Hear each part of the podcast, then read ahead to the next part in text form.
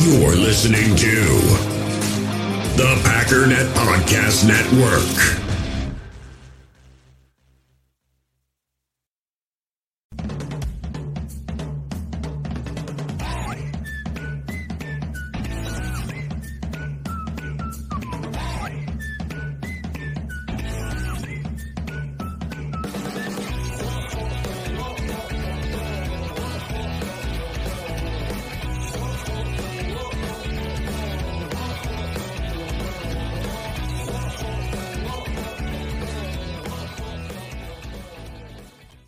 What's up, guys? Welcome into Good Morning Lambeau. My name is Clayton. You can check us out on packernet.com. You can find me on Twitter at Packers underscore access. You can email us, Packers Total Access at gmail.com. Text us 865 658 5824. I'm joined alongside Tim live in Green Bay. We got Jacob on the Wisconsin Minnesota border, ready to talk a little Packers here with you this morning, man. We got a bunch of stuff to cover too. If we get to it, we're going to do a PFF mock draft on the back side of this pod. I'd like to do one this morning and one tonight. As you guys know, we've been doing these rapid mock drafts, you know, 15, 20 minutes long. But before we get into that, we got several topics to uh, to kind of cover. Obviously, you got Radio Row going on right now with the Super Bowl. Um, and uh, a lot of a lot of conversation going there. I know we heard from Jordan Love, we heard from Romeo Doubs, uh, we heard from Jordan Love on several podcasts, including Micah Parsons' podcast. Kind of cool. So we'll hear from him. But uh, like I said, we got Jacob and Tim in the house as well. as the voice goes, I get emotional when these guys are around. Tim, how you doing this morning, buddy? Good, man. Happy uh, belated birthday to Jaire Alexander. There you go. I believe his birthday was yesterday, so happy birthday, Ja. Just here to tell you, Pack is back. Tim hit the other one right when I hit that. Jacob, how right. you doing this morning, buddy? I'm good. Yeah, I was waiting for him to make the drop just a split second before that, and then I was like, "Oh, Tim must really be hurting this morning." And then all of a sudden, double, yeah, yeah. Huh? Take it out. That's what he's feeling like this morning. We won't talk about it. But anyway, Jacob, you uh, you said you had, had been reading through a couple of different things you found on on the web there, and uh, I know it, it as you were talking about it offline, it's kind of like hold that. Let's talk about that on the pod. So, uh, kind of hit on with uh, one of the articles that you uncovered earlier. Yeah, we could either rapid fire through them or just kind of go through them and just do a brief context. It was seven moves the Packers must must make to reach the next year's Super Bowl. It's by Freddie Boston, by I think it's FanSided. I thought, like I said, it might just be kind of clickbaity, but it was just kind of interesting to read through the seven different things, and it, it reminded me of basically our conversations that we've been having since the start of this offseason. We can just kick it off. Number seven was to keep Aaron Jones and Preston Smith basically they talk about how the Packers need to hit the reset button or they had to hit the reset button halfway through the season. And that's obviously when we saw Aaron Jones just turn into that freak status, especially on the back end of the season.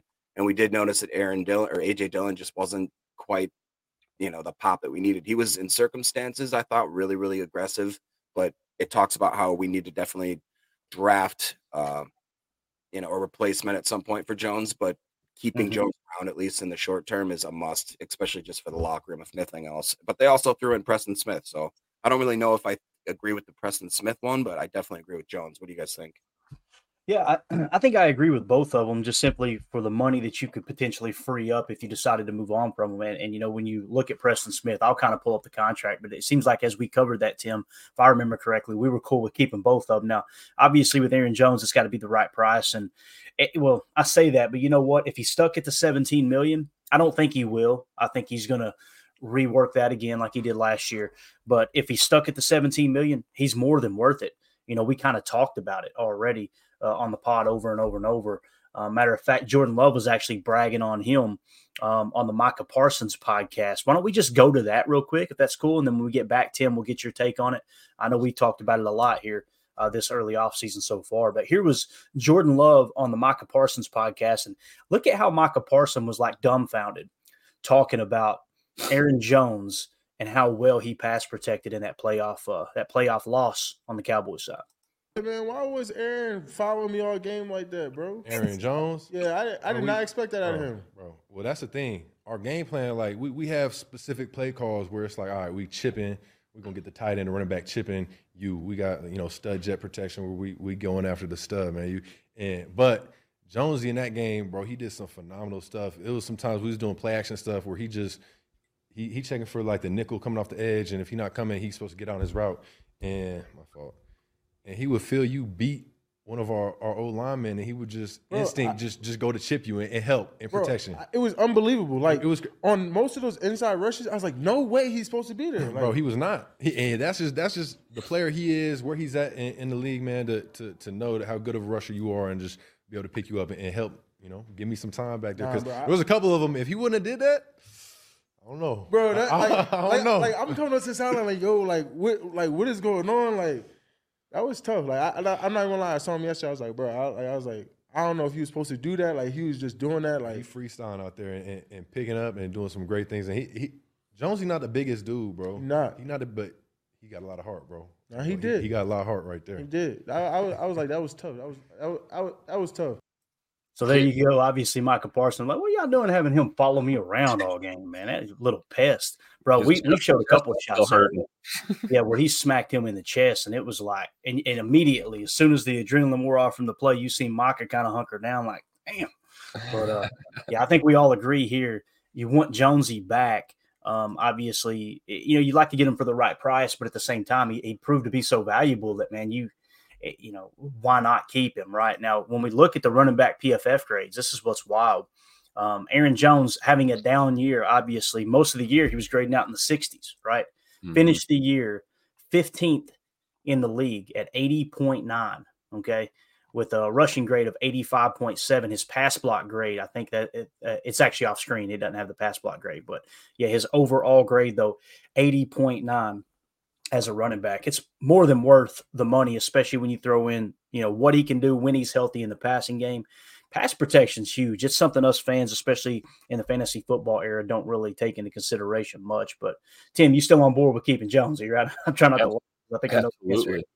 I mean, you talk about it like pass pro, right? I mean, how many top, you know, tier running backs are willing to do that? Most of them want to run out to the flat and catch that swing pass, or they want to, you know, be involved in play action. They don't. They don't want to do the dirty work. And you got Jones out there looking looking for the dirty work. So, um, you know, and another thing is, it's a great example of it. It doesn't always matter how you start; it's how you finish. And and Jones finished the season on a high note, and um, yeah, I don't to me there's no there's no argument at all. You you got to keep this guy around, and um, I'm sure they'll figure out the numbers like they Yeah. all do. I you know I'd like to see Jones come back for sure. Definitely. And Jacob, you mentioned Preston Smith as well. I just pulled his contract. According to Spotrac, his cap hit this year is 16.5 million. His dead cap is 13.9. So if you just go ahead and round it up to 14, you're basically looking at um, if you were to cut him, you could free up two and a half million is all you would free up. Right. And again, when we looked at him, I want to say he graded out over 70 on PFF. So he was Yeah, yeah. very, very solid. So I'm in the camp of just to save two and a half million, I would rather have Preston Smith there, since, especially since you do that heavy edge rotation. Even if you're in a 4 3, you're probably going to see that same type of rotation or similar rotation. So, uh, yeah. On to the next part of that article, oh man.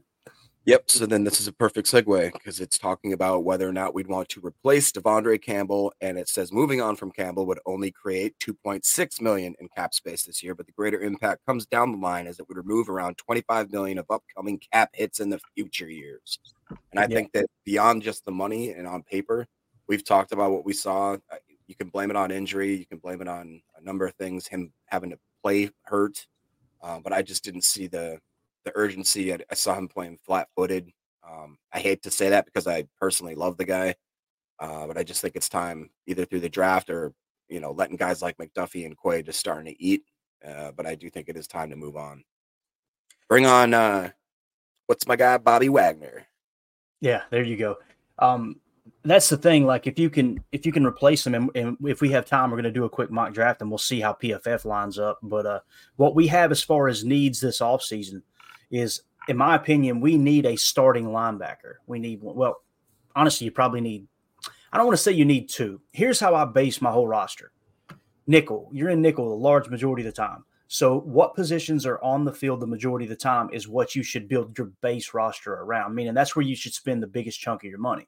So, if we're in nickel, which we just came out of a two-four-five, which will now turn into a four-two-five, right? Which is essentially the well, I can't even say that. Those edge defenders will still stand up from time to time. We've seen it at BC. You see the Jets do it occasionally. You see San Francisco do it occasionally. So, anyway, when you look at the nickel, where's your money tied up? We talk about Preston Smith on the edge, Rashan Gary on the edge. You're set there, right? Interior defensive lineman. You got Kenny Clark. And I guess you got Devonte Wyatt. Now, Devonte Wyatt doesn't play the run very well, but a great pass rush, right? So that's why I was looking at you probably need someone to be to mold in place of Kenny Clark moving forward, right? But then again, I know a lot of people disagree with that, and that's totally cool. When you move to the linebacker position in that nickel, you've only got two stand up backers, right? So who are those stand up backers right now? Quay, who I think we would all agree is underperformed, at least by PFF standards and and you know other metrics. You got Quay as your starter. De'Vondre is your other starter. If De'Vondre is going to play at the level he played at last year, I feel like you need a starting backer right there. I think it's important, right?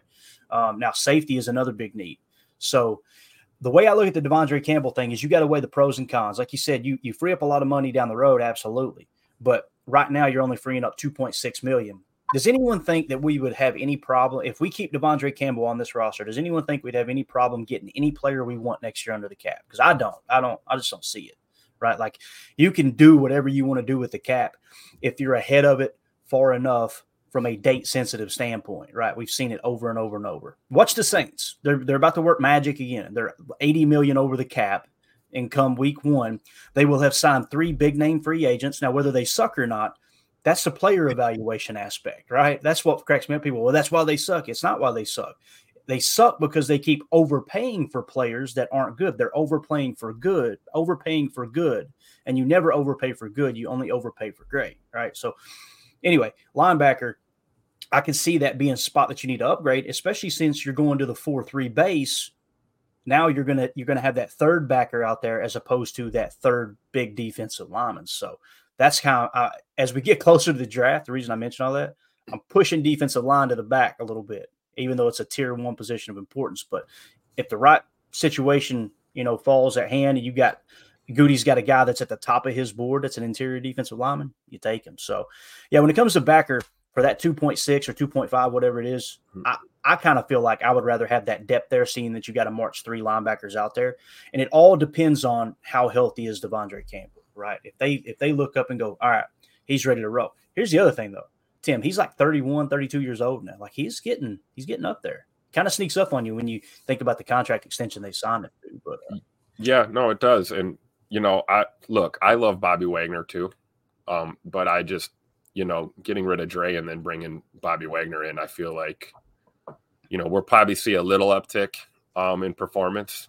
But you guys have turned on me, I see, in the last kind of the same kind of the same thing. I've always been I, I know your position, Jacob. You're you're not ashamed to say it's time to move on from Dre. I'm I'm more in the long along the lines of yeah, let's look to the draft, but let's keep let's keep De'Vondre. We're only saving two million, um, and I don't know what Bobby Wagner's looking at contract wise. Um, can't four, be much. Four million. Four million. Four million for a Fair year. market value. Yeah. Right. So okay, so you know you're going to have Bobby Wagner for a year, and that's that'll be the end of that. Um, and one could argue we don't we, we could be year to year with De'Vondre here too, as he's you know getting into the later stages of his career. Um, so I don't know. I'd like to see a scenario where both of those guys are on See, the that's team. that's where I was getting ready to go because like you're Yeah. only shaving off two and a half million, right? And that really that covers more than half of the cost of Wagner's fair market value, right? But for me, I look at it and go, yeah, I'd like to have them both. You can, I'll you tell you, I'd be looking money. at Coach Campanile and saying, "Hey, who do you want?"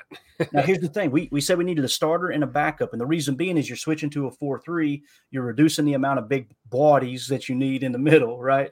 So you need an, an extra backer. Essentially, what you would look at, at building your roster is two right outside linebackers, or what they refer to as will backers most of the time. Two Sams, which are you know left outside linebackers from the defense's perspective. It's going to be really confusing. And then I like to see them carry three inside linebackers, okay? Because those inside linebackers, typically your third inside linebacker is kind of like your swing tackle. He can play either position, just kind of plug and play him. It's not ideal, but in a pinch, an injury.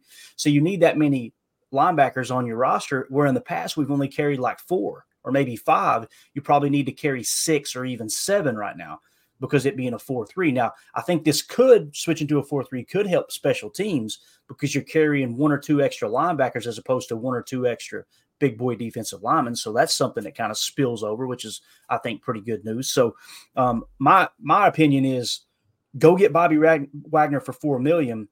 If you're if you're thinking about cutting Dre, right, to free up that two and a half million, here's the other option nobody's talking about. Go to him and say, hey, here's our options. We need to get that cap hit down right? Let's convert some of that that money over. And what we came up with with De'Vondre Campbell is clearable cap. You got 10 million. So we said, why don't we try to free up 5 million? So if you go to him and say, hey, look, why don't are you willing to take a two and a half million dollar pay cut? If you are, then we'll sign you a three million dollar signing bonus check right now that you didn't have before. Here's a three million dollar check. You get to stay in Green Bay. You don't have to take those kids and uproot them and put them in another school system. Take your wife to another place. Like you can stay right here. I think that's probably the smarter move. You do that. If you do that, you free up more than enough to sign someone like Bobby Wagner. Now you've got potential for your starting linebackers before the draft before the draft. And again, I said we needed a starting linebacker and a backup linebacker. Bobby Wagner could be your starting linebacker. And then you go out and draft someone in the third or fourth round. Let's say somehow, some way, Jeremiah Trotter Jr. or someone like that does fall to the third or fourth round. You've got a linebacker for the future. And imagine your defense. Let's say De'Vondre is healthy and he comes out and he grades out in the low 70s, which before he was grading out in the 80s. He was unbelievable when he was healthy, right? Now you've got Quay Walker at Mike, or yeah, I, well, I would actually probably put Bobby Wagner at Mike. Although yeah. Bobby Wagner, Bobby Wagner's been strength, big strength has been coverage. To be honest with you, so that kind of lends towards line him up on the strong side over the tight end, kind of taking chipping that that tight end out of the out of the, the equation. So regardless, however you line them up, you're going to have Quay Walker, Bobby Wagner, and De'Vondre Campbell. And then if by the time you get through camp, you say, yeah, Dre's lost the step. He doesn't have it. Slide him into the backup role, and you let McDuffie and the rookie linebacker compete for that third spot. Now you've got veteran leadership at in depth right there. If he's cool with that, some some players, and it's not a knock on them. Some players they can't handle that. They're out, these guys are alphas. All of them are alphas on the field, right? They can't handle that. You're a backup now, row, and and you know I'm not, I'm not here dogging them over that. That's that's what makes them great too. That mentality of not being willing to accept, hey, I'm going to be the backup. So I like to see them get them both. So Jacob, you said you guys have you guys have changed on me. Tim has always been pro pro Dre. Yeah, I forgot about that. I forgot. I'm pro Dre if he's healthy, but I'm, my stance is let's go out and get them both. Let's go. Yeah. Keep them both. Kind of act like I forgot about Dre. All right. Exactly correct. Correct. God, we need that. Oh, we man. need that. We'll get burned down for that one. My gosh. All right. I tell you though, I think we need to we got to stop lying to ourselves here and realize that, you know, 80% or 90% health is probably as probably as much as we can expect for a guy like De'Vondre at this point in his career. And, you know, being willing to go out there and play a little banged up like he did last year um, you know, express some frustration with us fans while he was right. dealing with that.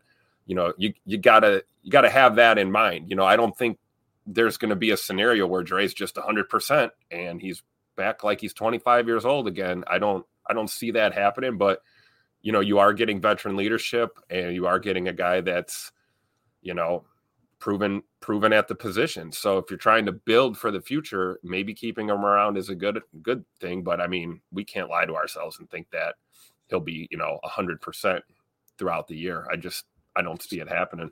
Yeah, definitely, Jacob. What else you got in that article, man? Was there was there anything else or? No, I mean we could just breeze through it real quick. Um, uh, yeah, keep going, man. I, I, think this is awesome bringing these topics up. Right. Yeah, we can. This one's will be a little bit quicker. It's number five is draft running back. We kind of got into it. Um, it talks about the Packers should draft at least one running back. It achieves two things. In the short term, Green Bay needs a complementary running back for Jones. It was noticeable the lack of efficiency on the ground when Jones didn't play. We talked about that. Dillon averaged 3.4, Jones was 4.6. And in the long term, you know, even if we do get Jones on some sort of extended contract, it, I just don't know what to think about AJ Dillon. Um, I like Emmanuel Wilson. And Patrick I was going to point out here, if you, if you, look here, I don't mean to cut you off, but since you mentioned, yeah. I think I think he's on this list. Any Emmanuel Wilson, yeah. So it's minimal snaps. I think there was only 121 snaps, if I remember correctly. Might, it might not even been that much, to be honest with you, but nonetheless, Emmanuel Wilson, 80.0 PFF grade. So go ahead, Jake. Sorry. Yeah, 17th overall. So that was um, one of those things where, but and uh, I guess more, I'm more interested in your guys's uh, your take on where we should draft this running back because I just don't see a lot of top end, you know, talent in this draft. Um, I, I think it could go a multiple, a multitude of angles. I guess you could say. First of all, good morning, PTA and Clayton. Love is the answer. Yes, it is, Mace. Appreciate you, Mace Taggart, with the super chat, buddy. You're awesome. Thank you so much. See, a, like a newscaster Mace he, he's, he's, actually got a YouTube channel. You sh- you guys should go check it out. Make sure you subscribe to it, man. Help him out. Um, Mace Taggart Experience. It's it's it's really good stuff, man. So make sure you guys go over and uh, support him. I know he supports us all the time too. We appreciate you, Mace. Um, so uh, yeah, as far as where you might potentially draft a running back, uh, you know, you, you got two options really, right? Tim, we've ran through these mock drafts and and it's like, okay, you can get the best running back in the draft around the third round, most likely, right? And that's whether it's Jonathan Brooks and you want to wait until the ACL is healthy, or if you want to go another route. Some people think it's Trey Benson, some people think it's Blake Corum. I think it's more Blake Corum, but it's still early in the draft board process. A lot of Packer mm. fans think it's Braelon Allen. Oh. why is that? I don't like that. I, I can I have my suspicions why that is. so it, it you know, when you look at it from that standpoint, you can go out and get the best running back in the draft in the third round, or you can wait and try to hit on one, you know, in the fifth or sixth round. Now, passion, drive, and patience. The formula for winning championships is also what keeps your ride or die alive. eBay Motors has everything you need to maintain your vehicle and level it up to peak performance superchargers, roof racks, exhaust kits, LED headlights, and more. Whether you're into speed, power, or style, eBay Motors has you covered. With over 122 million parts for your number one ride or die, you'll always find exactly what you're looking for. And with eBay Guaranteed Fit, your part is guaranteed to fit your ride every time or your money back. Because with eBay Motors, you're burning rubber, not cash. With the parts you need at the prices you want, it's easy to make your car the MVP and bring home huge wins. Keep your ride or die alive at ebaymotors.com. Eligible items only, exclusions apply.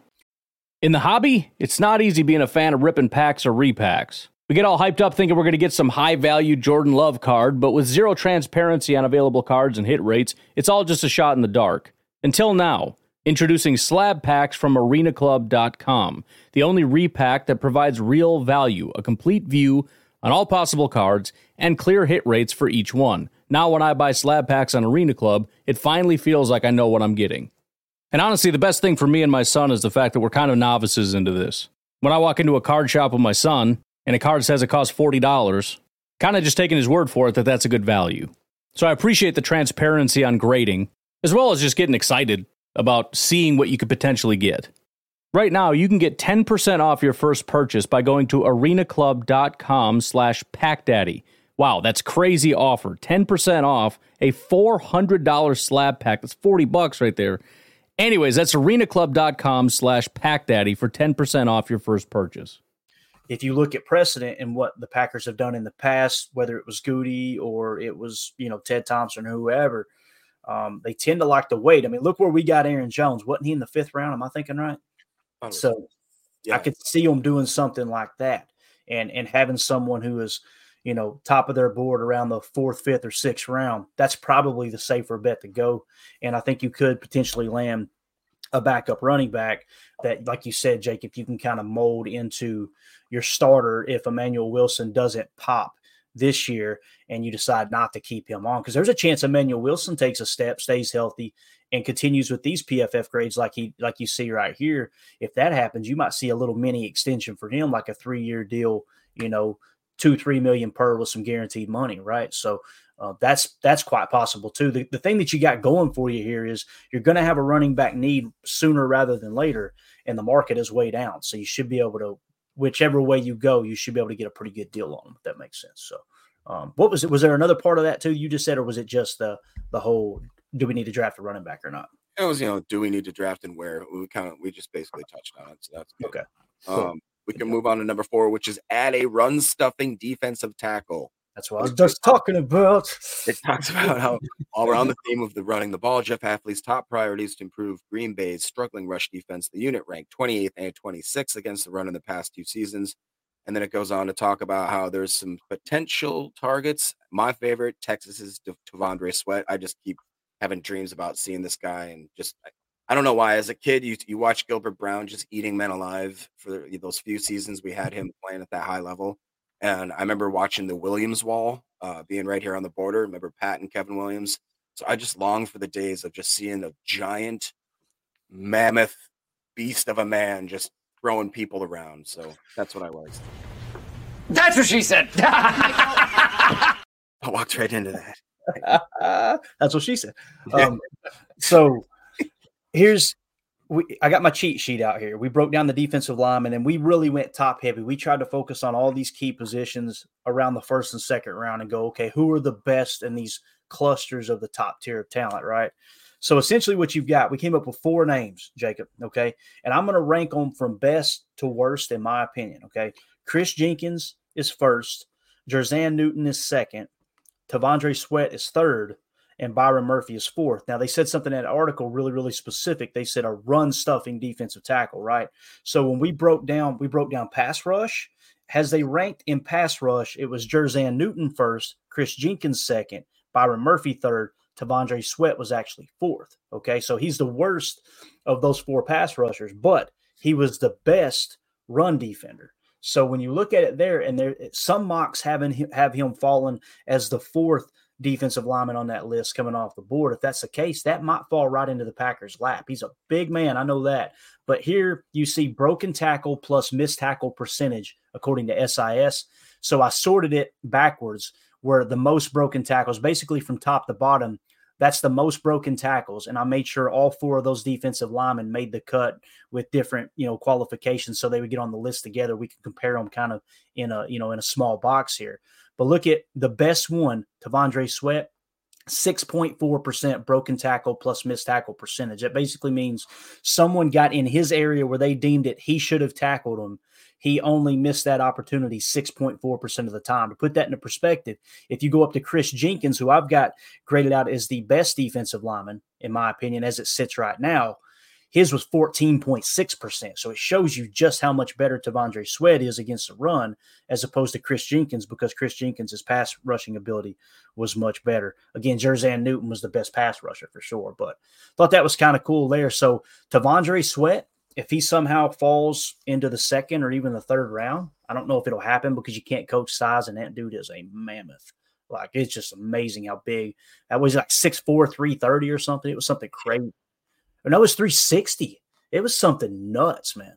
Um, but yeah, so Tim, what are you thinking there, man? Um, you think there's any uh when do you think we'll take a defensive lineman? Because on our needs, I have us needing a starter and a backup, but that was before we switched to a 4 3. So I honestly would probably cross that out and just say a starter. You're looking to try to find that that that stud tier one position, you know what I mean? Defensive lineman on the interior there. That three a three tech can play a five, but also knows is ideal. That kind of feels like T'Vondre Sweat.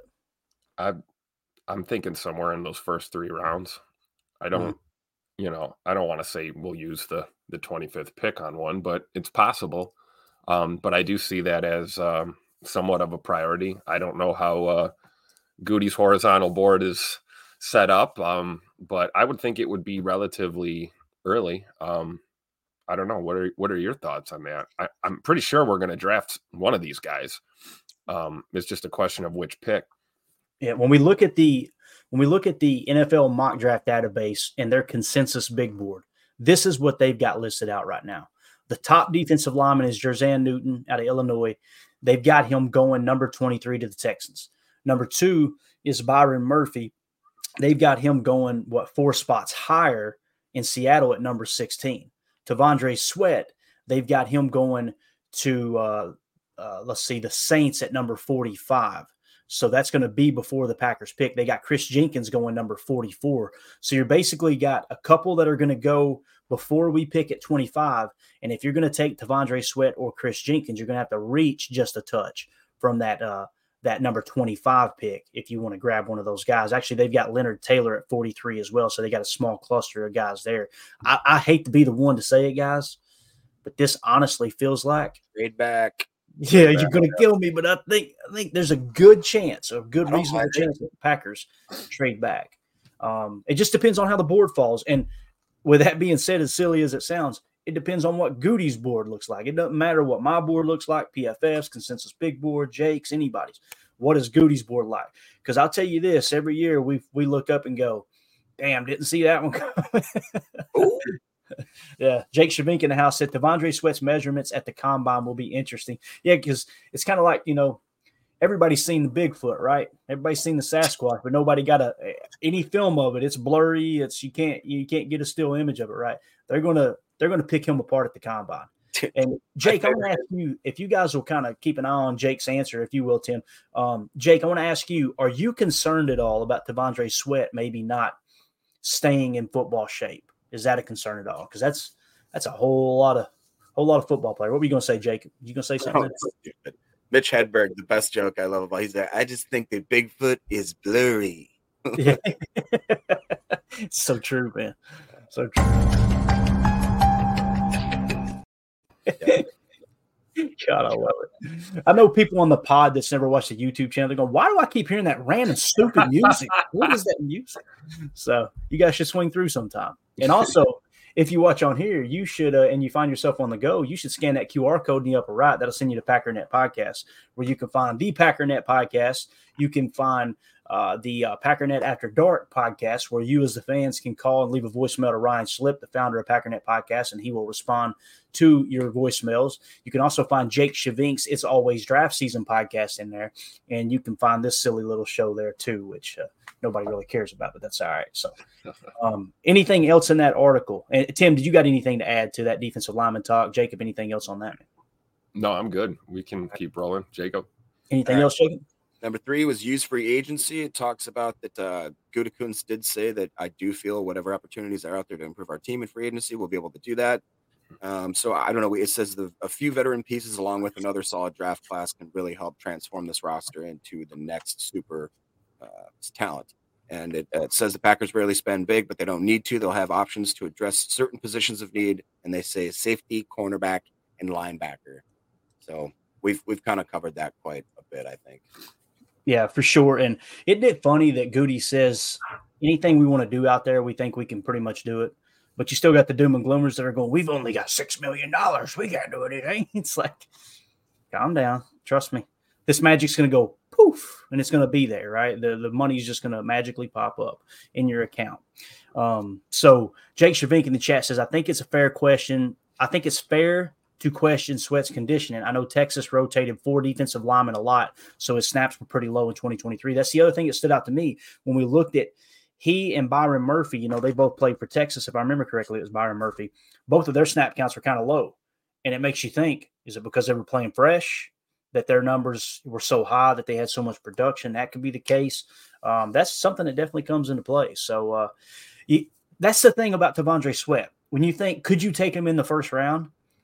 What are we questioning? We're going, okay, well, he he would make a hell of a nose tackle, but we're going to a 4 3. You still need a nose in a 4 3, but it's not as important as the 34 jam, right? Where you're kind of controlling those two gaps.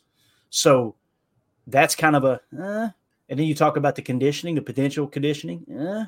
low snap count. Eh. You know what I'm saying? Like you find yourself with more question marks than you have positive marks that to me is going to drive him down just a touch. But uh, again, we we talk about it every year. The good, the really good teams typically will continue just taking swings at defensive linemen because you went up front, right? So, uh, thanks for uh, commenting on that, Jake. Now you talked about free agency.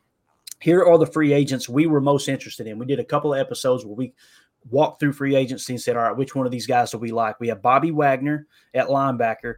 His projected uh, market value is four million. By the way, for those who roll their eyes at the projected market value, Spotrac has been freaking spot on with them. If anything, they overshoot just a touch, and some of these guys come in a little under. Some will go over, but the majority of them will fall right under. But I was really, I was kind of, I say that not being like, not trying to be negative or a smart aleck. Last year, I was kind of rolling my eyes, going, "Yeah, I bet he'll." And at the end of it, I was going, "Holy cow, they nailed it!" So they're pretty spot on with this. Okay, Bobby Wagner, four million dollars per. Geno Stone, safety from Baltimore, six and a half million per. Um, safety Alohi Gilman from the LA Chargers, 2.7 per. By the way, his former DC is now our D backs coach. Keep that in mind. All right. Um, Darnell Savage at five million. We said, you know what, at five, it might be worth it. He finished strong. He finished at a 75. We've seen his best year came when he was in the Mike Pettine system. I believe that ha- uh, that Hafley system will be closer to Pettine's than Barry's, me personally, but I could be wrong there. And we're all kind of guessing because Hafley hasn't Hafley has never called plays in the NFL, right? Um, so we got to kind of, you know, when he refers to his NFL friends, he's talking about Robert Saleh, who was in San Fran, and then went on to obviously uh, coach the Jets. So you can kind of look at Saleh and what San Fran does. The New York Jets and the San Francisco 49ers, in my opinion, are the closest thing we'll probably have to what Hafley may or may not run, right? Like that's that's going to be the information that's that's probably the most important information in my opinion. But uh then we had center Connor Williams, which of course ACL not going to be ready till way later in the season. He was sitting at six million. I think we crossed him off the list, but he was one that got mentioned. And then guard Greg Van Roten at 2.7 million. Those were the free agents that we kind of had our eye on. So we'll uh, we'll see if we hit on any of those, which is kind of cool to see PFF come out and mention a couple of those guys too as potential landing spots for the Packers. So um, yeah. Um, what what are you thinking as far as uh, as far as free agency, though, uh, Jacob, kind of as you comb through that. Do you have anything else in the article? If you do, just go on to the next topic. But anything yeah, else? uh, just real quick, I more and more like the concept of Geno Stone. Uh, I think it'd be a good fit, cheap. It's good for um, I think just bolstering the roster. But uh, yeah, that's kind of what I've been thinking. Obviously, Bobby Wagner. Uh, but then number two, continue to build the offensive line, and it just talks about how Gutekunst is basically draft not basically he's drafted uh, offensive lineman in all but one of his drafts. So I think it's going to be uh, good odds that even if we were had five out of five starting you know positions locked up and ready to go, that he's a guy that likes to build the depth in the draft. So I look for him to at least draft two, if not three, offensive linemen, mainly interior. But you never know if a nice tackle, nice if a if a good tackle or a tackle that they see a lot of um, possibilities in falls to us. I'm sure that you'll take a dart throw or two what do you think, Tim? Mm, yeah, yeah. Um, you talking, you talking offensive line? Is that right, Jacob? Yeah. Yes. Um, I mean, we identified at least three we needed, right? Where we'd like to take three.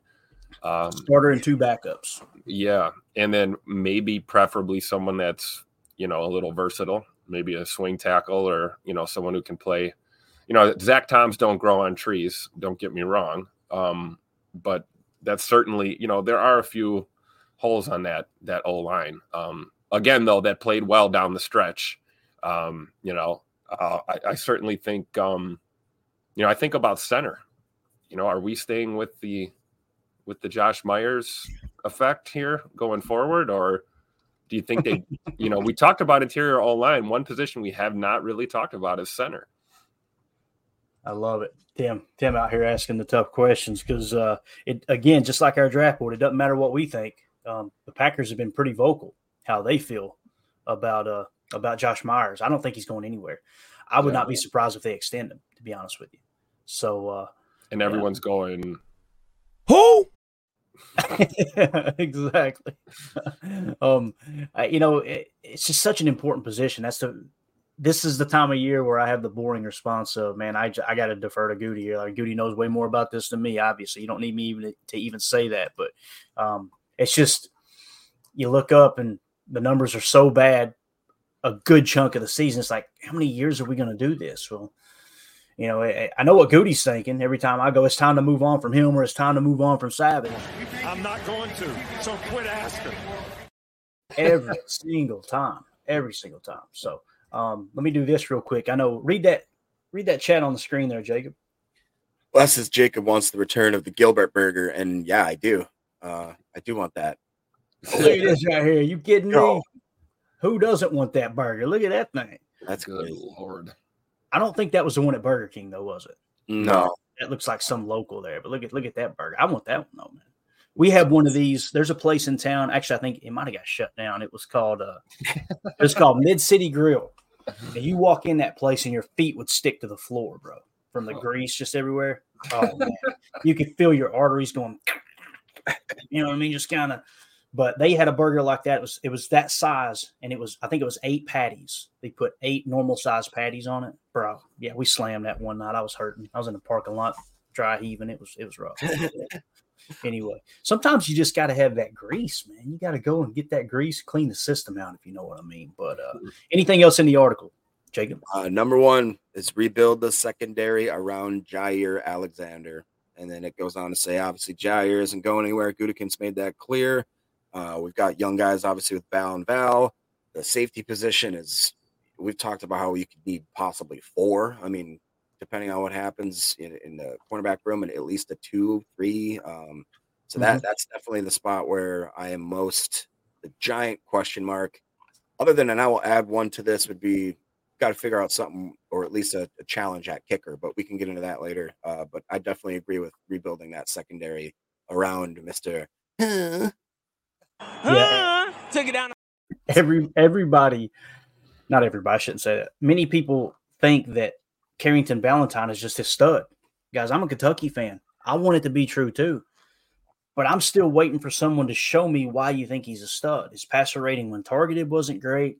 His PFF grade wasn't great. You turn on the tape, you've seen him recover on a couple plays where he really got burnt and bit on double moves. Like, I, I think the fact that he played so much and being a seventh round pick is huge. I think he's a solid – a solid number four, possibly number three corner. That doesn't necessarily make him a slot corner, and that eliminates him from the starting role, if you will, right? So, uh, you know, I think corner. I've got four listed: two starters and two backups. And what I mean by two starters is you need a nickel starting uh, cornerback now, some people were going re-sign Keisean Nixon. I agree, re-sign Keisean Nixon, but he still didn't grade out to the level where you would think he is "quote unquote" starting caliber in that nickel spot. Right? He had some flashes. I want him back for his return ability, no no doubt about it. Right? And then you've got a backup slot corner who's had playing experience. But I would much rather see him go in and try to get someone. That's what make kind of leads me to thinking like, okay, if you're if you're going to play, people are convinced we're just going to play man coverage and that's all we're going to play that's eh, you know, like I pointed out over and over and over. Last season, the Falcons ran more man coverage than anyone else in the league, and they only ran it forty percent of the time. So you're going to be in zone, you know, at least sixty percent of the time, probably closer to sixty-five or seventy percent of the time. Okay, with how the percentages lay out, the Packers only ran what was it, 23% man coverage last year, I believe it was. So you'll probably get somewhere between 30 and 35% in this first year transitioning into the Jeff Hafley system. I would be really, really surprised if they go straight to the top of the league, seeing that Robert Saleh doesn't do that, and uh, and neither does the 49ers. Like I think I've actually got the Jets defense. At least I did have it in there. I may have already dropped it down. I wanted to hit on that real quick. Um, I do not have it in here anymore. I was going to pull up their numbers and what percentage they ran, but it was nowhere near that 40% that Atlanta ran as far as man cover. So with that being said, if you try to go get a slot corner, that to me, that's even more of a reason to take two safeties because in a pinch, who knows? Maybe maybe someone like Tyler Newman or or even like a Cam Kinchens can kind of slide down in there and play a little bit of that that slot corner role, right? Um, I, you know, I don't think it's ideal if you're going to play a lot of man coverage, but again, I'm not convinced we're just going to come out of the gates and run more man coverage than anyone else in the league. College football is totally different than pro football. So, uh, with that being said, the corners that we had listed in the draft, Number one, Quinyon Mitchell. Number two, Kool Aid McKinstry. Number three, Cooper DeJean. Number four, Nate Wiggins. Number five, Terrion Arnold is how we had those lined up. We looked at PFF grades. We looked at passer passer rating when targeted, all that stuff. Quinyon Mitchell, passer rating when targeted, check it off the box. PFF grade, check it off the box for the last two years. Senior Bowl went down there absolutely played out of his mind. Check it off the box. When we talk about T'Vondre Sweat, going question mark, question mark, question mark, probably going to sink a little bit. With Quinyon Mitchell, it's check mark, check mark, check mark. This dude's going through the roof, right? So um, that's why it's important to get your draft boards created before the combine. Because what's going to happen? The combine's going to occur, and you're going to have people like Puka Nacua who are going to last till the third, fourth, or fifth round, and they're going to come out and light the league up and go, "No one's seen this coming," and we're going, "Yes, we did." Because his PFF grade was through the freaking roof. You know, the PFF grade everybody likes to make fun of, but anyway, um, he, you could see that one coming a mile away. I need to pull that clip, not to say I told you so, but just to prove that PFF it does have a role that matters. Because last year, I, I remember sp- saying specifically when I was breaking down the wide receivers, hey, this Puka Nacua guy, keep your eye on him. And when he sank in the draft, I went to the back of the crowd, and I guess I'm an idiot. And then all of a sudden he comes out in the NFL and I go, Hey, I'm back, guys. Look at that. it's funny how that works, right? So anyway, um, as far as corners though, that's how I had them listed. I think you got to go after there's you have a reason to go after four corners, two starters and two backups, in my opinion. That doesn't mean you're going to draft four corners. That means from the organizational standpoint, as they're walking through all their mock drafts, guys, don't kid yourself. They're doing mock drafts right now they're doing multiple mock drafts. If we go this position first, how can we see the board laying out? We go this position second, how do we see the board layout? They compile all that information with average draft positioning, and that's how they're gonna that's gonna help determine when and where they make their pick. And it's also setting a blueprint for trading back because guys, trades do not happen on draft day. Trades happen right now and a month before. they're going to start calling around to teams and going, "Hey, if we find ourselves in a position and we want to trade back here, what would you potentially want to want for that pick if your if your guy isn't there on the board?" They set these blueprints up. And then when you get the draft day, they've got a list of teams of, hey, they said they would be interested in this, this, and this. So when you get on the clock, your guy isn't there, or you've got a cluster of guys later, then what you do is you call up that GM and go, hey, you know that trade we talked about, are we still good there? And it might be, well, we got we got a guy we really like here. Can you sweeten the pot a little bit? Yeah, we'll throw in an extra fifth. All right, cool. Yeah, let's do it. That's how those trade negotiates happen. Clayton, I, I hate to, you know, interrupt you and tell you that you're wrong, but that's just what happens is Kevin Costner will call you and you're gonna he's gonna find out that Bo didn't go, nobody went to Bo's party, man. And then Right. we're gonna we're gonna execute three trades, all precision. It's gonna be so anyways, guys, just He's going to say, I want David GD Putney because I feel like it. That's what he's going to say, right? Um, whatever his name was. I, I like that movie. People make fun of it. I actually really like it too. It's a I tradition it for me. every year. Yeah, the week of the draft, it's on loop for me. I like Yeah. it. And the quirkiness of it, I kind of like that too. It's like the old video games back in the day when something would glitch out and the player would go flying 30 feet in the air. I kind of dig that stuff. Every now and again, you just need a good laugh, right? So, um, all right. With that being said, we're at the 44 minute mark. Jacob, how much time you got before you got to go? Probably gotta go right now. You got to go right now. We're getting to do a mock draft, man. That sucks. Oh all right, all right, I'll hang around. Jacob's losing his job today. Here we go. All right. Can you guys see this okay? If not, we'll go. Let me go full screen. Is that better? All right. We're using, whether it is or not, we're rolling. Um, we're using PF. Actually, I'll zoom in. Well, if I zoom in any further, it's going to be hard for me to read. So we're doing PFF today. Okay. I've got the needs in front of me. So we're going to check them off as we go. All right. So let's start right off the bat. No trading. We're just going to go, you know, basically, we're going to treat PFF's database as if it's our draft board and it's the gospel and we're not going to reach too far. I, I would rather not reach reach as far as five five spot increments if that makes sense. So we'll treat like if you're you know you got the best prospect is the 36 prospect and we're going to say 36 to 40 is the top tier of talent. Anything out of that we're reaching out of that top tier if that makes sense. So here we go. Let's start the draft and it tim can you write these players down as we take them because it does not give you a running list of who we've drafted so far okay if you'll do that for me do you have a pen there Yes, I got you. you are the man, dude. All right. So first pick, 25th pick, we're on the board. We need, like I said, we said we need four safeties, four corners, three offensive linemen, two defense, actually one defensive lineman now, two linebackers potentially, uh, a tight end, a running back, and an edge. Just walk through them. The best available according to PFF is tackle Amarius Mims. His average draft position is that 22.8 right here. Okay. So just keep that in mind. The left column is his ranking. The one on the right is where the average spot in which he's taken. Uh, wide receiver Troy uh, Franklin, cornerback Ennis Rakestraw Jr., tackle Jordan Morgan, and quarterback Michael Penix Jr., defensive lineman Byron Murphy, wide receiver Ladd McConkey. So if we were to treat this like, okay, let's let's pretend like this is our draft board. The top tier, there's only one player in the top tier right now. So we'll do it in increments of five. Okay, so he's ranked 24th, Amarius Mims. He would be in the top tier of talent. Then it goes 26, 27, 28, 29. Those would be in the next tier of talent. And that would be, like I said, Troy Franklin, Ennis Rakestraw Jr., Jordan Morgan, Michael Penix Jr. So let's go around the room here real quick. Jacob, we'll start with you. We got to go rapid fire so Jacob can be a part of this whole draft. Um, you need an offensive lineman. He's the best on the board, right? We talked about corner. That's in the next tier of talent. There's another offensive lineman down there as well. What would your pick be here, man? I think I'd have to take the tackle. Go Amarius Mims. All right, cool. Let's do it. We're going to pull the trigger on it. Tim, you'll get the next pick. All right, here we go. If you'll write that down, Amarius Mims. Tim, I'll cross him off the needs list here. All right, so up next, um, we're at pick 41, and now we are getting into, let's see, uh, yeah, so the ranks are 40, 41, 43, 44. Okay, so that would be in your top tier of talent. You've got uh, Adonai Mitchell, I think is how you say it out of Texas, wide receiver. You got center Zach Frazier, defensive lineman Kris Jenkins. Keep in mind on our cheat sheet, he was the best defensive lineman on our cheat sheet. Um, Devontez Walker, wide receiver out of North Carolina, and then Graham Barton is just outside of the current tier of talent. What are you thinking here, Tim? As far as uh, center defensive line, we need two more offensive line, and we need a starting defensive lineman. Um, I'm you know, taking Jenkins out of Michigan. I agree with it, man. Let's go with it. Let's roll. Bang. All right. So if you'll write him down, Kris Jenkins out of Michigan. Yep. So we got that taken care of. All right, Jacob, you're on the clock. Pick 57, man. Pick 57.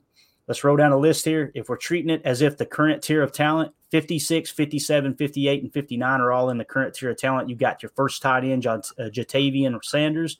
You got defensive lineman Braden Fiske, edge defender uh, Adisa Isaac. I guess how you say it out of Penn State. Who? Yeah, Kingsley Suamataia um, out of BYU tackle. Those are all in the current current top tier of talent. What are you thinking here? I think I'd have to. I'd want to go with the edge, but I did see a little kind of blip about how Ja'Tavion Sanders is a pretty solid all around tight end, and we did need a tight end, didn't we? Yeah, we need we need one backup tight end. Yeah, unless you, I, I heard that you wanted. I heard to the grapevine that you wanted Tyler Davis back, but I could be wrong. uh, Tim, what be the deal breaker between Sanders and Isaac? Oh man, um, tough stuff. I feel I just feel a little leery taking the tight end this early. Yeah. Um, so I would lean towards yeah, Adisa Isaac.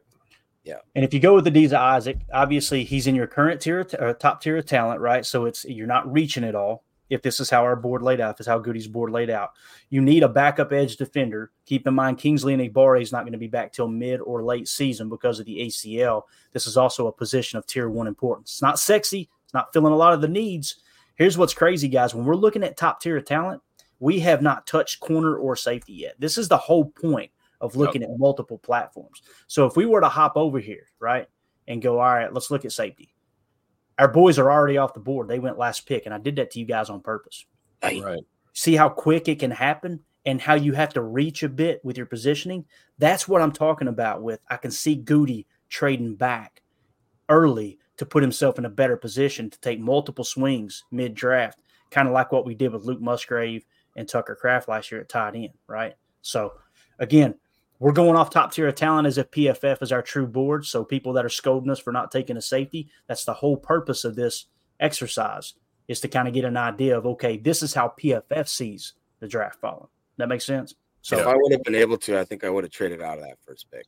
Me too. That's that's exactly how I feel. And people are going to hate us for it because that means you probably don't get a pick on the first night, right? But um I you know, I don't know. I just think it makes all the sense in the world. I really do especially with the success we've had in the second round too. My God. But uh, what are we thinking here? Who's on the clock here? Is it is it you, Jacob? It is Jacob. We went with Isaac. Yep. Going Isaac. Okay. Yep. All right. So we've already got an offensive lineman, right? And we've got a defensive lineman. Actually, two defensive. No, yeah, we got a one defensive lineman. All right. So now we're going edge. You write that one down for me, Tim. I got it. Isaac. And again, this is by PFF's uh, draft board. All right, so now we're at pick 88. You've got uh, the current tier would be the 83rd ranked player in Renardo Green. All right, and then you'd have to jump down a tier to 88 um, in the next tier for Jamari Thrash, a wide receiver. So hands down, your best on the board is a cornerback here in Renardo Green, and then you would have to start reaching for another position. What are we thinking here, Tim? Click draft on Renardo Green. Take it. Got it it just makes all the sense in the world with with if this was how our draft board was set up, right? So write him down for me, big dog. Um, Got it. Oh, that's right. This was the. uh I'm not liking this draft, guys. I don't like either. That's why we did it, right? Yeah, this is why we do it though, because you're looking at multiple angles, and at I'm the end of all these exercises, we'll have these screenshotted, and then we can go.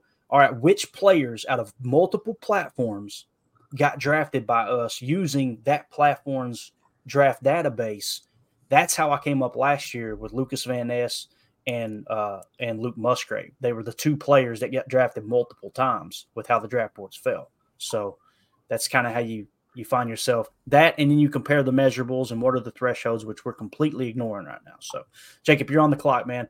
Um, top tier of talent, 88, Jamari Thrash, wide receiver. I think we would all say we're okay with reaching outside of that right now. Some people have Johnny Wilson, who's in at the 90 rank um, listed as a tight end. I know the 33rd team says he's going to play tight end at the next level. Um, I don't know if they have inside information or that's just their guess or what. So the the next tier would be 90, 91, 92, and 94, right? And those players would be Johnny Wilson, guard Christian Mahogany, cornerback DJ James, which he's been mocked to the Packers several times this offseason. And then you got wide receiver uh, Malachi Corley. So when you look at needs here, Jacob, with the current tier, it really comes down to Christian Mahogany and cornerback DJ James. What are you thinking, man? Man, I would love to reunite Mahogany with uh, Coach Hafley there, but I think I got to take a double stab at DJ James. And I also like Malachi Corley. If we needed any type of wide receiver help, that guy's kind of flashy, but I got to go DJ James. Absolutely. Outside of Jamari Thrash, you're you're not reaching outside of the current tier of uh, current top tier of talent, right? And on top of that, look at his average draft position. He's been going around 73.2 on average. We're getting him at what 91 and he's ranked 92. So I think that's good value. It feels a need to. Let's go with him. Bang. We haven't drafted a safety yet. And I'm going to tell you this the whole purpose too. One of the one of the big reasons when you do these mock drafts, you're going to look up and go, damn, we still got a need here. That is what the front office is doing right now to determine how aggressive they want to be in free agency because they're thinking, hey guys, out of our 10 mock draft saturation, we didn't land a safety or we only landed one safety. Let's be a little bit aggressive in free agency.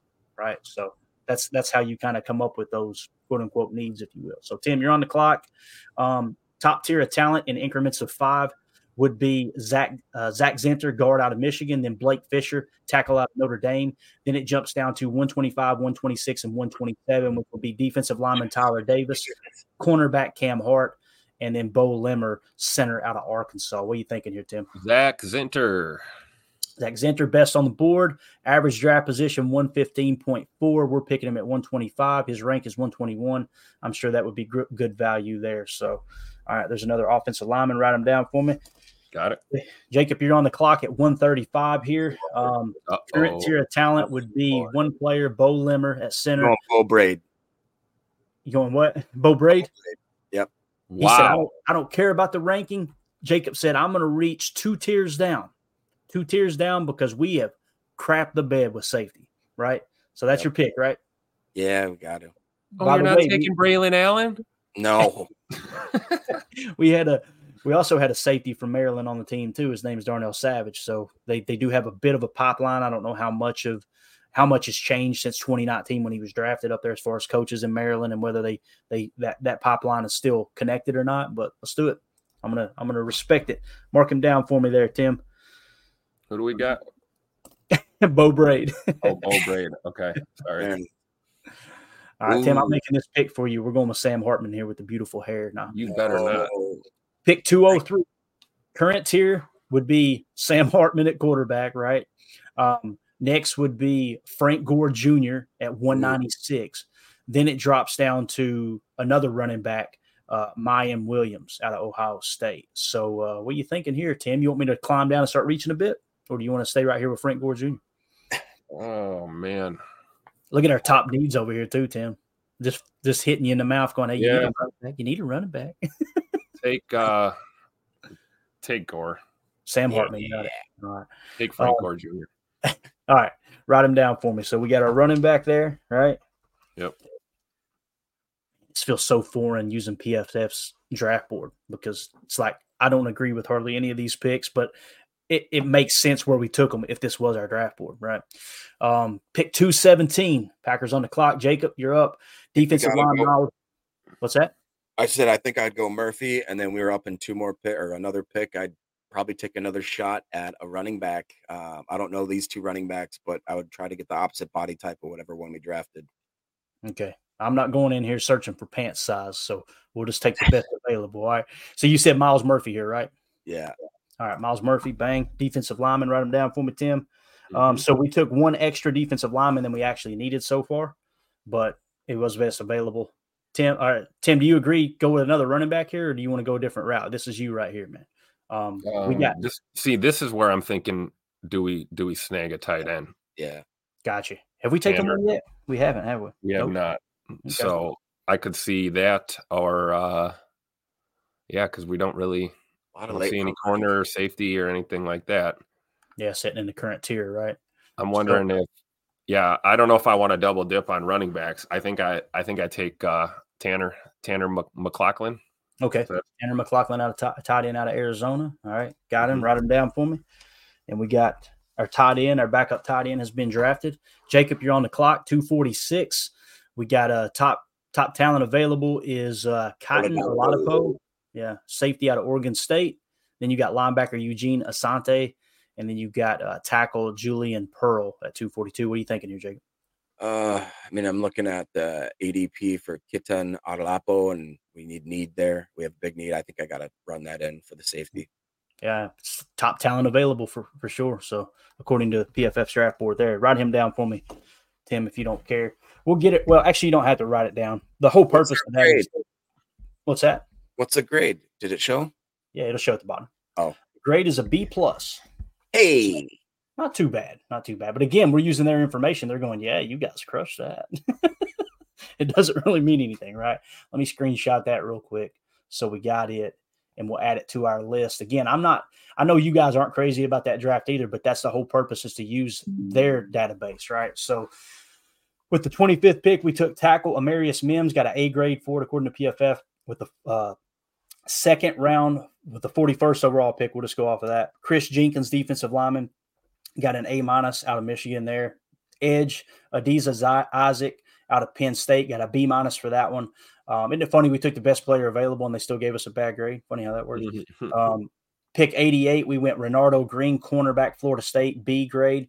Um, then we went cornerback DJ James out of Auburn, C plus for that one. Um, guard Zach Zinter, uh, B minus out of Michigan. Safety Beau Brade, A minus for that one. Halfback Frank Gore Jr. A uh, there at pick 203. Pick 217, you went defensive lineman Miles Murphy, got an A for that one. Then 219, you went tight end Tanner McLachlan, uh, got a B minus. And then for pick 246, you got safety Kitan Oladapo, a A minus grade there, rounds out to a B plus. We'll save that in the database here. So there's your rapid fire mock draft of the day. That's a lot of fun. Um, we're at the 59 minute mark coming in here at the buzzer. Jacob, you got anything else, Bo? no, that draft it, it wasn't as bad as I thought it was going to be halfway through. When you stop and took a thirty thousand foot look at it, it's not horrible, but uh, I definitely think that trading back out of the first would have opened up a complete different avenue that would have been a lot more. Um, I don't know, fruitful for what we have and for our needs. Yeah, and Things could be a lot worse. I could be a Bears fan. what we can do tonight, we'll do another rapid fire mock draft tonight using the same database. Why don't we try to focus on more on need, but using their database and taking the best available there? So what we can do is actually sort by position. I just wanted to do at least one real true one where we go, hey, this is the best on the on the vertical board, right? But again, there's your uh, there's your draft if you want to look at it real quick. So, Tim, you got anything else, buddy, before we wrap up, man? Wash your hands, wash your butt, man. That's it. That's that's all. I love it. I can't wait till he comes back and is inducted to the Packer Hall of Fame. They need to play that during the intro, man. They, they need to play it during the intro. What is today's date? 210. All right, 210. Let me mark this down. And this was PFF's database. All right, cool. We got this one saved. So we'll be able to refer back to all these. So, so far, when you look at our mock drafts, there was the first one we did with uh, mock draft database. Okay. Um, I won't read them all off because we're up against the gun here. This that was done on February 8th. This one was done on February 9th. So you see it shifted up a little bit. Just the the very first pick we took Jer'Zhan Newton the first time. The second time at the 25th pick we took uh, Demeioun Robinson Edge out of Penn State. Both both of those drafts we ended up with Tyler Nubin. One we took him in the second. The next one we took him in the third, I think, or no, the, the second second round pick. That right there is probably my favorite one, to be honest with you. I really Where's the that. one that we took Nubin and uh uh Kinchens? What, That one- we we did that weeks ago. I don't think I have it saved because we wanted to kind of start fresh and start tracking these. But yeah, we Yeah. did. We took we took both safeties. That was a fun one too, man. I was okay with that. And then today, like like look at the difference between this this mock draft, right? I'm gonna see this one. Look at that one. Now look at the PFF one. Like you got Newton, Powers, Johnson, and Nubin, and then Trotter Jr. Right. This one you got Now we got Mims, Mims, Jenkins. Isaac. A lot of names we haven't talked about, right? so that's why it's important to look at multiple platforms. At one point, at, at another point too, we'll try to go to uh, the Draft Network and see if we can do one. It's just their, not the dog them or anything. Their system sucks, to be honest with you. But if they want to sponsor the show, their system's great. You know what I'm Yeah. saying? That's the way that works. Anyway. Best. All right, we're out of here, guys. Appreciate everybody hanging out with us. Sorry if we neglected to chat a bit, um, but uh, I know it's it's it's hard to focus on the chat and do a mock draft and get out of here at a decent time. But we'll be back tonight for Packers Total Access Live we'll have some more information to cover. We had we had three videos we were going to play, and we didn't get to all three of them, so we'll carry them into tonight. It's just Romeo Doubs talking about Jordan Love, Jordan Love on Romeo Doubs, and then him having a little bit of fun on the Dan Patrick show as well. Then we'll do a like I said, a rapid fire mock draft to end the show. So appreciate everybody hanging out with us. For those of you listening on the pod, thank you for making us a part of your day. Also want to give a special shout out to Mace Taggart. You're absolutely awesome, buddy. We appreciate the super chat. As always, let's go out and be the change we want to see in the world and go back go.